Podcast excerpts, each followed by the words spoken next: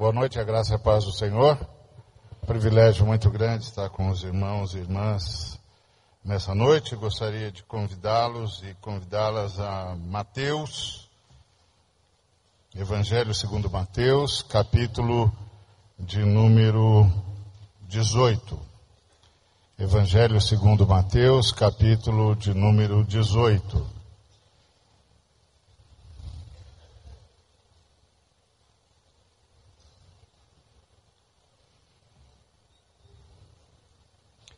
Partir do verso 1. Naquele momento, os discípulos chegaram perto de Jesus e perguntaram: Quem é o mais importante no reino dos céus?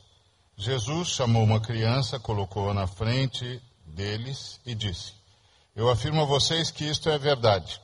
Se vocês não mudarem de vida e não ficarem iguais às crianças, nunca entrarão no reino do céu. A pessoa mais importante no reino do céu é aquela que se humilha e fica igual a esta criança. E aquele que, por ser meu seguidor, receber uma criança como esta, estará recebendo a mim. Oremos. Em nome de Jesus, Pai, muito obrigado por tudo que o Senhor já ministrou. Nós entramos na tua presença, na tua presença estamos por causa do sacrifício de Cristo. Nós não temos mérito a não ser o mérito do próprio Cristo que apresentamos a Ti. Nossa confiança é no sangue dele. Nossa certeza é da ressurreição dele, nosso clamor é em cima do sacrifício dele. Então, em nome de Jesus, nós rogamos que, como já tens ministrado, ministre-nos também a tua palavra. Amém. Muito bem, é, Jesus está falando com seus discípulos, está falando, respondendo uma pergunta dos discípulos sobre quem é mais importante no reino do céu. É verdade que a pergunta que os discípulos fizeram a Jesus não teve a melhor das motivações, é que eles surpreenderam Jesus falando a Pedro que ele, como rei do reino, não precisava pagar impostos. Aí os discípulos foram imediatamente instados por algum desejo qualquer que a gente não consegue imaginar é, de primeira linha, a perguntar quem era o mais importante. Talvez inspirados no fato de que o mais importante não paga impostos, quem sabe. Mas eles perguntaram a Jesus quem é o mais importante no reino dos céus. E Jesus surpreendeu a todos, chamando para perto de si uma criança e dizendo: o mais importante é aquele que for como essa criança. E hoje eu queria conversar com os irmãos e irmãs exatamente sobre isso, que a Bíblia é livro para criança. A criança está no centro da Bíblia. A começar da, dos, do, da compreensão do Novo e do Antigo Testamento. O Antigo Testamento é a história de como Deus formou um povo para trazer ao mundo uma criança. E o Novo Testamento é a história de como Deus começou a gerar um povo para levar esta criança a todo mundo. Na verdade, a diferença entre a missão de Israel no Antigo Testamento e a missão de Israel, que é a igreja, no Novo Testamento, é o que fazer com a criança. O centro é a criança. No Antigo Testamento, Israel tinha uma missão na história para o bem da humanidade. No Novo Testamento, a igreja, que é o Israel de Deus, tem uma missão na humanidade para o bem da história. Mas ambas as missões estão centradas na criança. No Antigo Testamento, a igreja de Deus, que era Israel, tinha como missão trazer a criança para dentro da história. Em Gênesis 3,15, Deus prometeu uma criança. Ele disse que uma criança viria ao mundo e que ela esmagaria a cabeça da serpente e que, portanto, daria libertação aos homens. Lá em Gênesis 3,15, uh, Deus ressignificou a maternidade. Uh, uh, o Senhor chamou o casal, só veio o homem. Ele perguntou ao homem o que tinha acontecido, onde é que ele estava o homem disse que tinha pecado, e quando ele perguntou por quê, ele disse que foi por causa da mulher, aí uh, Jesus, Deus chama a mulher, e chama também o adversário e diz para o adversário: Olha, ah, você vai ser maldito sobre a terra e eu vou pôr inimizade entre você e a mulher. E entre a descendência, a sua descendência e o descendente dela.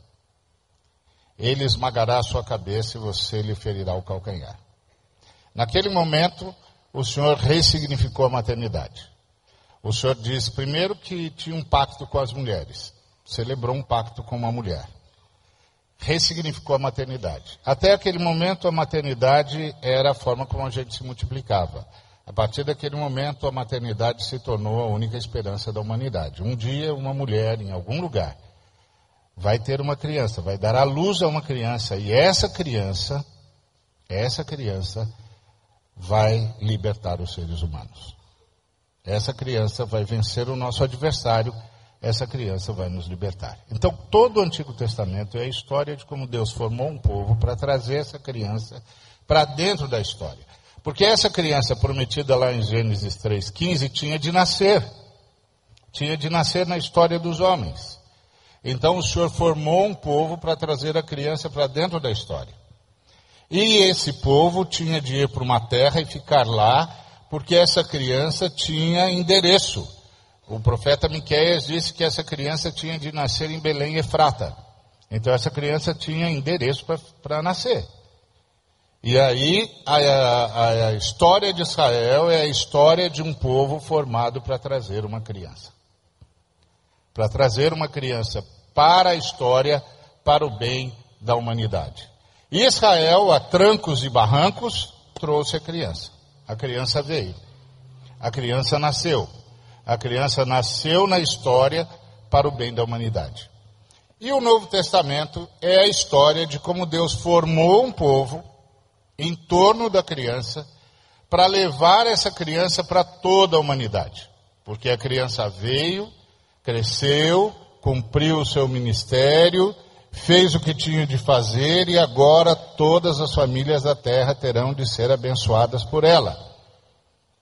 Então a igreja é o povo que vai levar a criança para toda a humanidade, para que a história da humanidade não termine em perdição.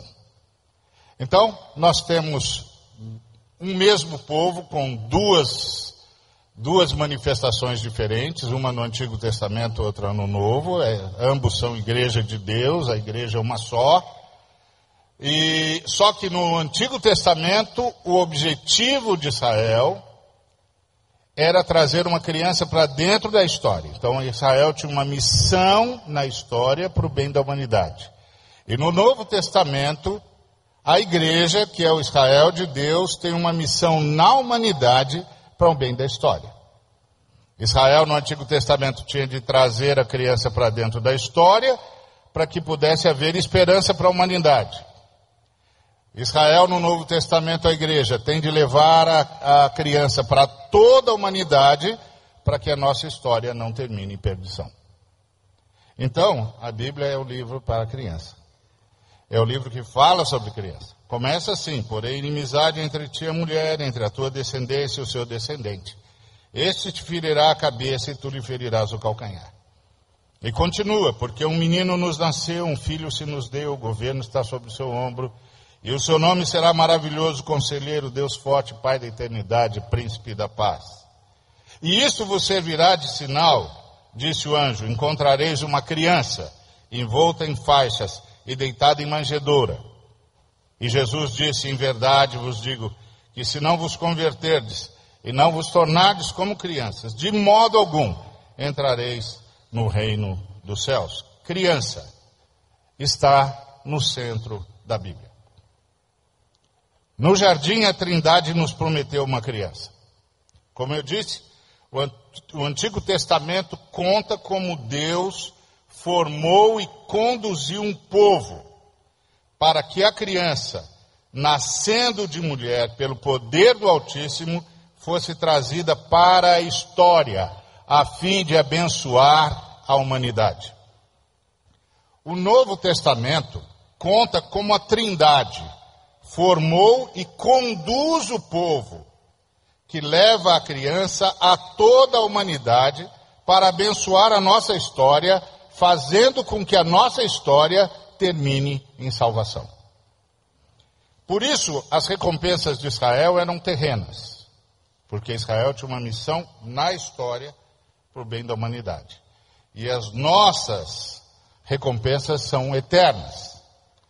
As recompensas do Novo Testamento são eternas, porque nós temos uma missão para toda a humanidade, para que a história da gente não termine em outra coisa senão em salvação.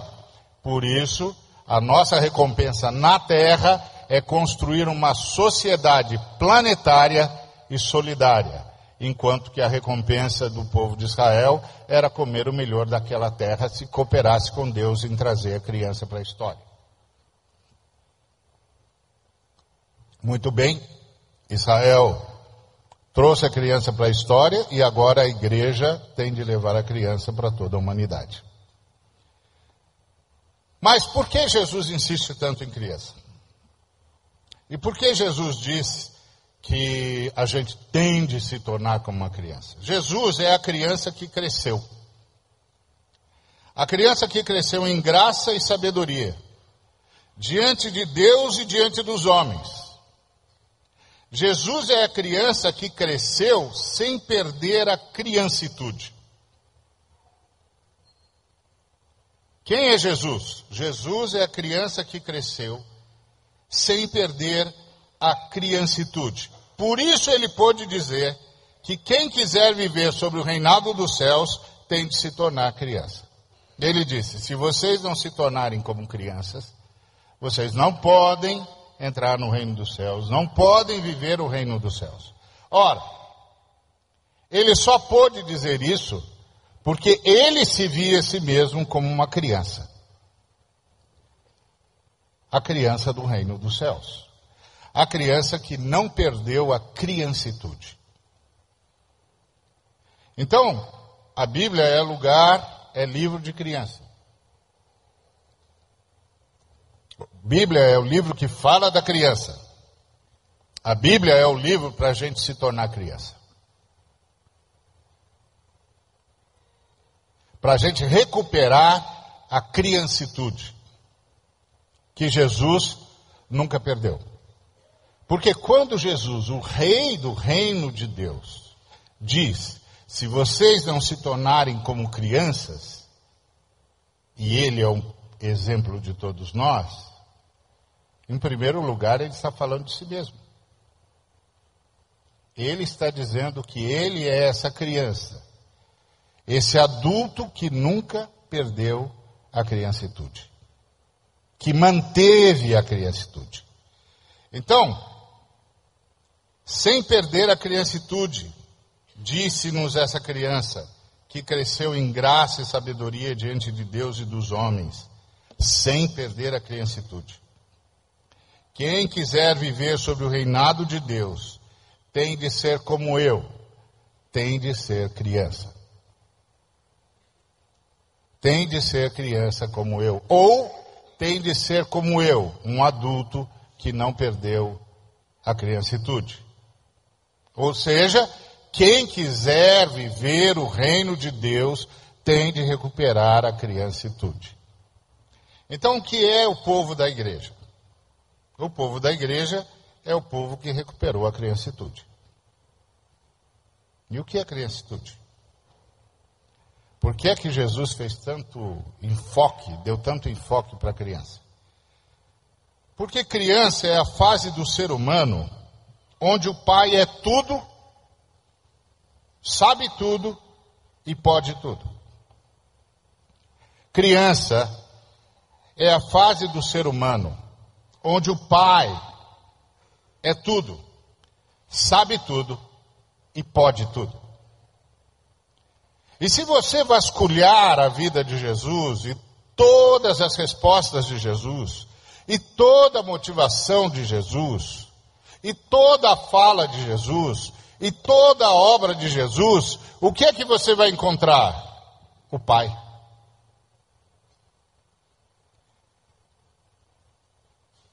Filipe, há tanto tempo estou convosco que não me, não me reconheceis, quem vê a mim, vê o Pai. As palavras que eu falo são as palavras que eu ouvi do meu pai. As obras que eu faço são as obras do meu pai. Meu pai trabalha até agora e eu trabalho também. Quem vê a mim, vê o meu pai. Então, se você vasculhar Jesus, sua história, suas falas, suas obras, com quem você vai se encontrar? Com o Pai. Com quem que a gente vai se encontrar? Com o Pai. Então, criança é a fase do ser humano onde o Pai é tudo, sabe tudo e pode tudo. E Jesus é quem pensa assim, porque quando os discípulos disseram para ele: Ensina-nos a orar, ele disse: Eu vou ensinar, vocês orarão assim: Pai, Pai nosso que estás nos céus, santificado seja o teu nome. Pai nosso que estás nos céus, venha o teu reino. Pai nosso que estás nos céus, seja feita a tua vontade, tanto na terra como no céu. Pai nosso que estás nos céus, que és tudo e podes tudo, o pão nosso de cada dia dá-nos hoje. Pai nosso que estás nos céus, perdoa-nos como nós perdoamos. Pai nosso que estás nos céus e que pode tudo, que podes tudo, que és tudo, não nos deixa cair em tentação Pai nosso que estás nos céus, livra-nos do mal. Porque Pai nosso que estás nos céus, teu é o reino, teu é o poder, e tu é a glória. Pai nosso, vós orareis assim, Pai nosso que estás nos céus. Criança é a fase do ser humano onde o Pai é tudo sabe tudo e pode tudo. Então Jesus estava falando de um relacionamento com o Pai. Que eu estou chamando de a retomada da criancitude. Porque criança confia no Pai e não tem medo da vida. Porque o Pai pode tudo. Então não importam quais sejam as notícias que venham se elas são boas ou se elas são más, se elas falam de infortúnio ou falam de dificuldades, ou, falam, ou são benfazejas, ou não, não trazem nenhuma alvíçara, não tem nada de bom, não importa. A criança, essa criança, não tem medo da vida. Porque o Pai, o Pai nosso que estás nos céus, o Pai, o Pai pode tudo. Essa criança usa a sabedoria do pai. Por isso não tem medo do desconhecido.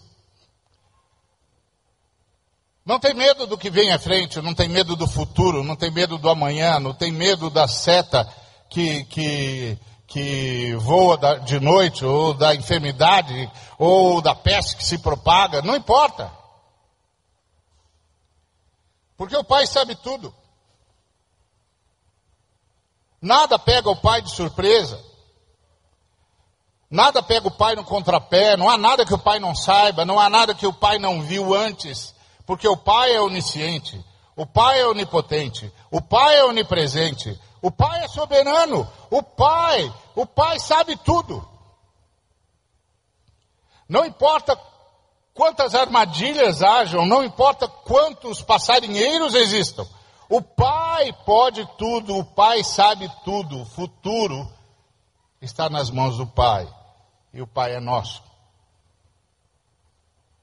E o Pai é nosso. Criança, essa que manteve a criancitude, usa o discernimento do Pai. E porque usa o discernimento do Pai, sabe sempre o que é certo e o que é errado, porque o Pai discerne tudo. Eu não preciso ter medo. Não preciso ter medo de decidir, diz a criança. Porque o meu pai sabe o que é certo e o que é errado, e o meu pai não sonega a sabedoria. Meu pai sabe tudo. Meu pai discerne tudo. Meu pai me guia pelas veredas da justiça por amor ao seu nome. É uma questão de honra para ele me levar pelos caminhos certos. Ele discerne. Ele diz para mim aí, não, filho, vem por aqui. Eu só tenho de ouvir o pai, só tenho de pisar nas pegadas do meu pai. Meu pai discerne tudo. Ele sabe por onde andar. Ele sabe o que é certo, o que é errado, o que é bom, o que é mal. Ele sabe, eu não preciso saber a natureza do mal, porque eu já conheço meu pai. Meu pai sabe tudo. Meu pai discerne tudo. E basta a palavra do meu pai. Então, a criança usa o discernimento do pai, porque os pais sempre sabem o que é certo e o que é errado, não tem erro. É só seguir o pai, é só ouvir o pai, é só prestar atenção no que o pai disse. É só consultar o pai, e se pode chegar na presença do pai toda hora. Nós estivemos juntos no MAI, no último acampamento, e o tema era oração. E nós conversamos sobre oração é um lugar onde a gente vai. Porque oração não são as palavras que a gente diz, é o lugar onde a gente vai. O povo no Antigo Testamento orava uma vez por ano. Você diz, imagina, eles oravam o tempo todo. É, mas só eram ouvidos uma vez por ano. Porque uma vez por ano o sumo sacerdote entrava no lugar santíssimo ou no Santo dos Santos. E é lá no lugar santíssimo, no Santo dos Santos, que se ora. Mas o sumo sacerdote só podia entrar lá uma vez. Uma vez no ano. Ficava todo mundo esperando que a oração do sumo sacerdote fosse ouvida, que o sacrifício fosse aceito, que o Pai perdoasse a nação, ouvisse o sumo sacerdote, e em ouvindo o sumo sacerdote, ouvisse todos os que oraram na esperança de que o Pai aceitaria o, cara, o cordeiro e ouviria o sumo sacerdote. Mas, o Pai providenciou um sumo sacerdote, que é também um sacrifício em si mesmo um sacrifício aceito de uma vez por todas, e um sumo sacerdote que intercede por seus, seus filhos noite e dia, constantemente.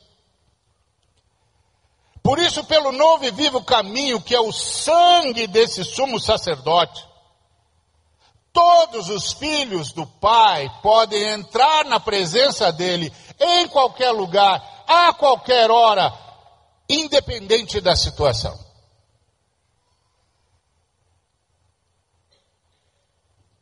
Uma vez um irmão disse: Eu oro sempre pela, na mente, porque assim o diabo não, não ouve o que eu tenho a dizer. E ele ouviu como resposta: Fica tranquilo. A gente, para orar, entra num lugar onde ele não entra. Você pode orar de qualquer jeito, porque você não está aqui no lugar físico quando você ora. Quando você diz, Pai, você não está mais aqui. Você está no Santo dos Santos. E você foi carregado pelo novo e vivo caminho que é o sangue do Cordeiro porque o cordeiro, que é o sacrifício perfeito, é também o sumo sacerdote que abriu o Santo dos Santos para todos os seus. Por isso, quando ele disse, Pai, em tuas mãos entrego o meu espírito, o véu do templo se rasgou de alto a baixo. E o véu que se rasgou era o véu de acesso ao Santo dos Santos. Agora, todos os que estão escondidos no grande sumo sacerdote da ordem de Melquisedeque, Jesus de Nazaré, o Cristo, o Filho do Deus vivo, entram a qualquer hora, em qualquer situação, no Santo dos Santos e sempre são ouvidos. Aliás, lá em Apocalipse 5 é dito que quando ele é, quando o, o, o, João estava lá, ele viu um, o pai assentado no trono, e, segurando um livro escrito por dentro e por fora, selado com sete selos, e um anjo enorme. E deve ser muito enorme, porque os anjos já são enormes. Se ele dizer um anjo enorme, então bota enormidade nisso. Então o anjo extraordinariamente enorme dizia: Quem? Quem é digno de abrir o livro, de tomar o livro e de abrir os selos? E o livro era o livro da redenção, como diz o Dr. Shedd. E a resposta que ele ouviu foi: ninguém. Nem no céu, nem na terra, nem debaixo da terra é digno de tomar o livro e de abrir os selos. E o João chorou desesperadamente, e tinha de chorar mesmo, porque quem fez essa desgraceira foi a humanidade, que rompeu com Deus e transformou todo o universo num universo carente de redenção. E quando ele está chorando, e a angústia tinha de ser grande, porque não há ninguém, nem no céu, nem na terra, nem debaixo da terra, o que, que há que não é o céu, a terra ou debaixo da terra? Não tem mais nada. Na verdade, tem mais um só e é o próprio Deus. Porque Deus não é do céu, o céu é de Deus. Deus não é da terra, a terra é de Deus. Deus não é de ninguém, porque tudo é de Deus. E por isso Deus pode ser de quantos queira. Então, ele começou a chorar, porque a, a palavra que se ouviu é: não há ninguém. E quando ele está nesse choro desesperado, o ancião se aproxima dele e diz assim: Não chore. A raiz de Davi, o leão de Judá, a raiz de Davi, venceu para tomar o livro e abrir os selos. E apresentou para ele, apontou para ele o leão de Judá. E ele olhou e viu, e viu um cordeiro, que é um negócio complicado, porque aí nós estamos com um impasse. Ou o ancião não sabe a diferença entre leão e cordeiro, ou João olhou para o lugar errado, ou o leão e o cordeiro são a mesma pessoa. O que quer dizer que o pessoal do céu vê o leão e o pessoal da terra só vê o cordeiro. E vai ser sempre assim. Para sempre veremos o cordeiro com as marcas da imolação. Por meio de quem todos nós entramos a qualquer hora no Santo dos Santos. E aí quando ele entra, e aí você só vai saber se ele pegar o. Se o cordeiro e o leão são a mesma pessoa, se a hora que ele pegar o livro, isso é, se ele conseguir pegar o livro, não houver nenhuma reação a não ser de aceitação. E depois, ele tem de ser de Deus, porque o livro está na mão do Pai e o Pai habita em luz inacessível. Só uma das pessoas da Trindade entram nessa luz. E ele vai e pega. E quando ele pega, aí o João fica esperando para ver o que vai acontecer, acontece um culto. Os anciãos e os seres viventes se ajoelham diante dele e começam a cantar para ele.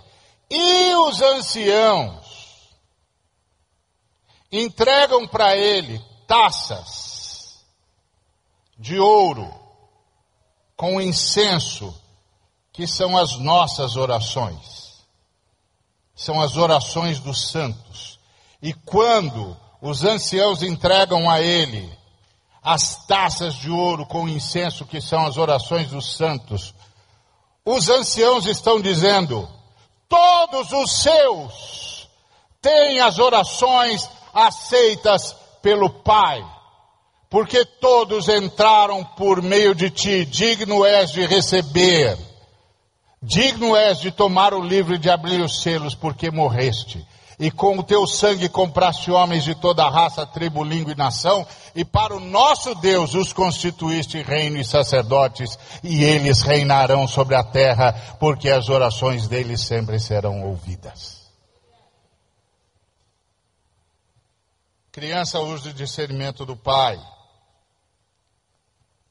Quem recuperou a criancitude recuperou também a fé na oração Não na oração em si, mas no fato de que oração não são apenas palavras ditas ao vento. É um encontro com o Pai. Todo membro da igreja do Cristo pode dizer: dá licença, eu vou falar com o Pai. Onde você vai? Eu vou, eu vou ao Santo dos Santos. Eu vou onde nem os anjos entram. Só nós, carregados pelo sangue do Cordeiro, entramos.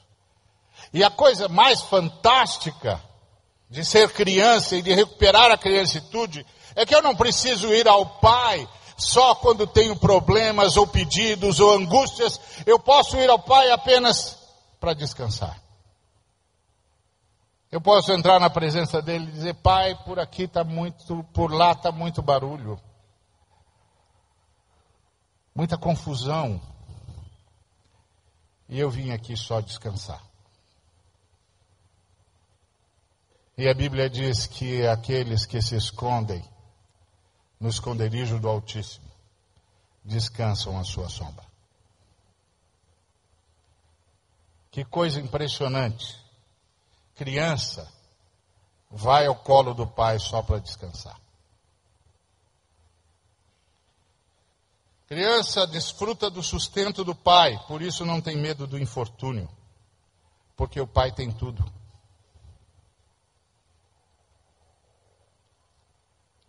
O pai diz: Meu filho, fica tranquilo, o mundo é meu e eu dou a quem quiser. O pai tem tudo. Por isso, criança não tem medo do infortúnio. Ah, crise lá, crise aqui, crise acolá. A criança simplesmente vai para o colo do pai, porque o pai tem tudo. Então por que, que Jesus disse que a gente tinha de recuperar a criancitude? Porque criança ama o pai com tudo. Criança obedece o pai em tudo. Criança depende do pai em tudo e para tudo. Criança descansa no pai. Criança nos braços do pai está salva. Está segura. Se gosta porque se sente amada. Criança nos braços do pai é feliz. O Deus Filho se fez criança para que todo ser humano se deixe de novo fazer-se ser feito criança. O Deus Filho se fez criança para que todo ser humano, de novo, criança, se deixe fazer. O filho se fez criança para nos mostrar o pai. O pai que é tudo. O pai que tudo a nós e em nós quer ser. E que graças ao filho pode ser. Nós não dizemos, os da igreja não dizem Pai Nosso, porque conquistaram o direito, simplesmente o direito, com muita força, muito sacrifício, de ser filho. Os da igreja dizem Pai Nosso, porque reconhecem que o Pai enviou o filho. E o filho fez tudo, porque o pai sempre quis ter cada um de nós como filho.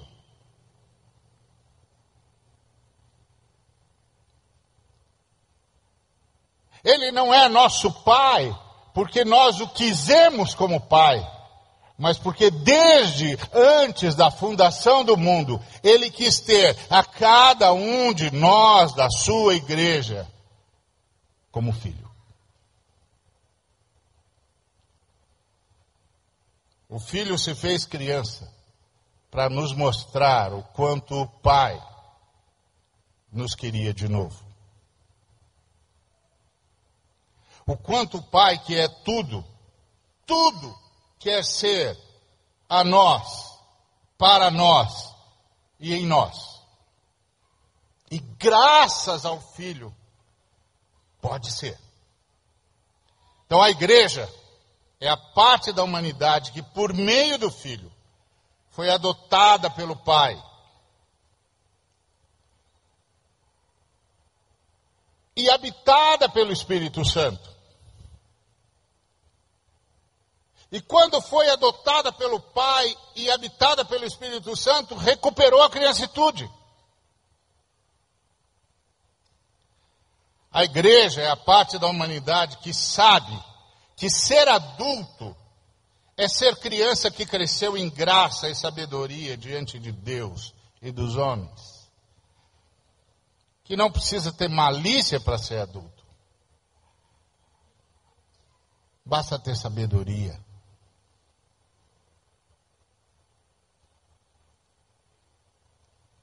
Que não precisa ter poder para ser adulto. Basta ter autoridade.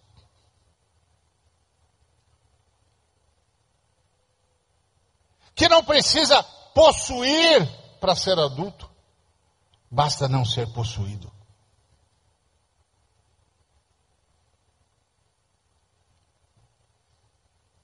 A igreja é a parte da humanidade que sabe que ser adulto é recuperar a criancitude, é manter a criancitude, é ser criança que cresceu em graça e sabedoria diante de Deus e diante dos homens. A igreja proclama: o Pai nos mandou o Filho. O Filho nos leva de novo ao Pai. E o Espírito nos faz nascer de novo. E faz de nós filhos. Nos faz crianças, de novo, crianças como todo ser humano deveria ser.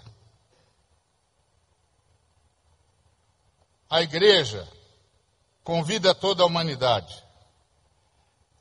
Vem ser criança com a gente. Vem recuperar a criancitude. Vem voltar a descansar no Pai. Que Deus nos abençoe.